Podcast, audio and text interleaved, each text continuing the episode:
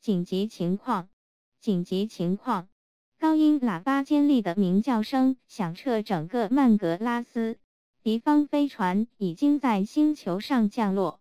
八 A 区域发现武装入侵者，准备抵抗，准备抵抗。玻璃飞行器在降落到地面时摔得粉碎。两只老鼠绕着碎片，愤怒地抽搐着鼻子。他妈的！弗兰克老鼠喃喃地骂道。不过是两磅讨厌的地球大脑，闹出这么大麻烦。他焦虑的来回踱步，粉红色的眼睛一闪一闪，漂亮的白色皮毛因为静电全都竖了起来。目前我们唯一能做的，本吉说。他一边摆弄着胡须，一边冥思苦想，就是尽量伪造一个问题，必须听起来合情合理。很难啊。弗兰克说：“他想了想，这个怎么样？什么是黄颜色和危险？”本吉考虑了一会儿，不大好。他说：“和那个答案不相配。”有几秒钟的时间，他们陷入了沉默。有了，本吉说：“用七乘以六，你会得到什么？”不行，不行，太字面化了，太实际了。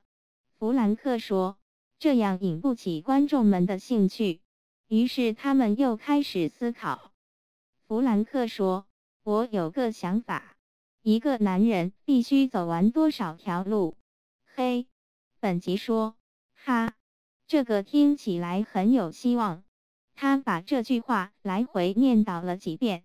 好，他说：“简直太棒了，听上去意味深长。”实际上又不会把你框进任何具体的意义中去。一个男人必须走完多少条路？四十二。太棒了，太棒了，一定会蒙住他们。弗兰克，亲爱的，我们成功了。兴奋之余，他们跳了一支轻快的舞。在他们附近的地板上躺着几个相当丑陋的人。都是被沉重的设计奖奖状击中了头部。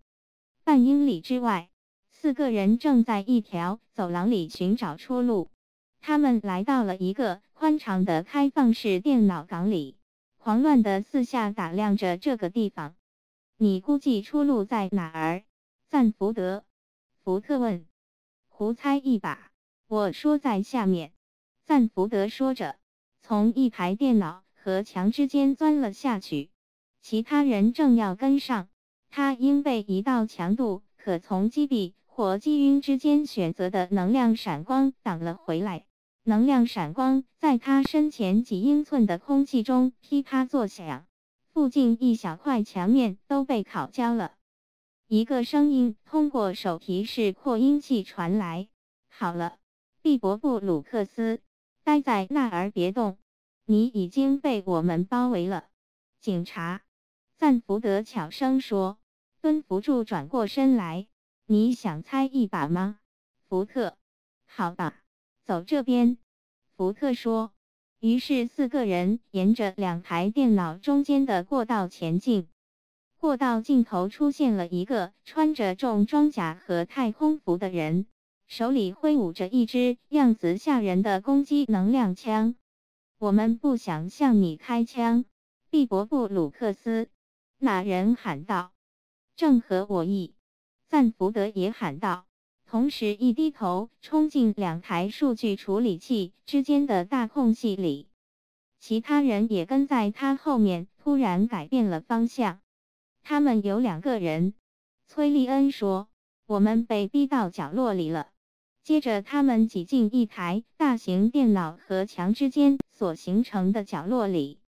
他们屏住呼吸，等待着。一道道能量闪光在空气中闪烁。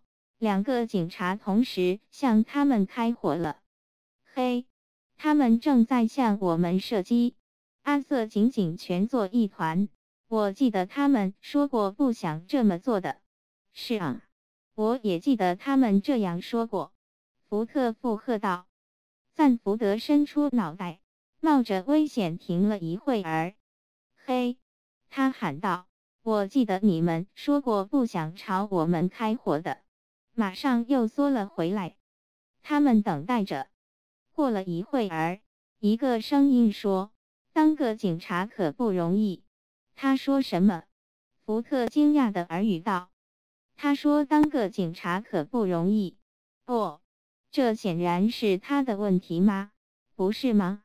我也是这么想的。于是福特喊道：“嘿，听着，由于你们的火力。”我们自己的问题已经够多了，所以如果你们别再把你们自己的问题强加在我们头上的话，我想我们大家都会发现问题要容易解决得多。又是一阵沉默，随后手提式扩音器的声音再次响起：“喂，伙计们！”这声音说：“你们面对的并不是头发搭在额头上。”长着小小的猪眼睛、毫无交流能力的随便什么蠢货。我们是两个高智商的人，心思缜密。如果在日常交际中碰见我们的话，你们可能会相当喜欢我们。我可不是跑来毫无理由的朝人开枪，事后再拿到星际巡逻队员们的破烂酒吧炫耀的那种人。警察里有这种人。我可以举出好几个例子来。我属于那种跑来毫无理由的朝人开枪，事后会在女朋友面前痛苦整整几个小时的人。另外，我还写小说。另一个警察配合的相当默契，虽然到目前为止一本也没有出版过。所以我最好还是先警告你们，我现在的心情很糟糕。福特把眼睛从避难窝里露出一半。这两个家伙是谁？他说：“我哪儿知道？”赞福德说：“我倒情愿他们继续开枪。”那么，你们是打算自己乖乖出来呢？其中一个警察又喊道：“还是由我们把你们给炸出来？你们自己喜欢哪种呢？”福特吼了一声。仅仅一毫秒过后，他们身边的空气又开始被烤焦了。攻击能量枪发射的能量闪光一波又一波冲向他们面前的电脑。这一轮扫射以一种令人难以忍受的强度持续了几秒钟。当它停下来后，回声也足足用了好几秒才完全消散。你们还在吗？一个警察喊道。是的，他们回应道：“我们其实根本不想这么做。”另一个警察说：“我们知道。”福特喊道：“现在你们听着，毕伯布鲁克斯，尤其是你要听好了。”为什么？赞福德回喊道：“因为。”警察喊道：“这个建议将是非常睿智的，很有趣，也很仁慈。现在。”或者是你们所有人出来投降，让我们痛扁你们一顿。当然，我们是不会太过分的，因为你们也知道，我们坚决反对不必要的暴力，或者是我们炸掉整颗行星，顺手再捎带上我们回城中看不顺眼的一两颗。可是这太疯狂了！崔利恩叫了起来：“你们不能这么干！”不，不。我们当然能，一个警察喊道：“我们能吗？”他问另外那个。